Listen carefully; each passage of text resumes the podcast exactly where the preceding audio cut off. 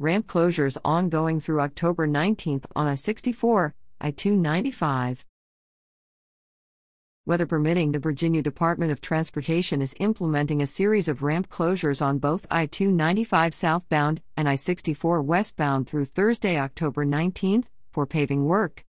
Motorists should be aware of the following ramp closures Route 250 East to I 64 West Ramp, Wednesday, October 18th, and Thursday, October 19th. I 64 West to Route 250 West Ramp, Wednesday, October 18th and Thursday, October 19th. Route 250 West to I 64 West Ramp, Wednesday, October 18th and Thursday, October 19th.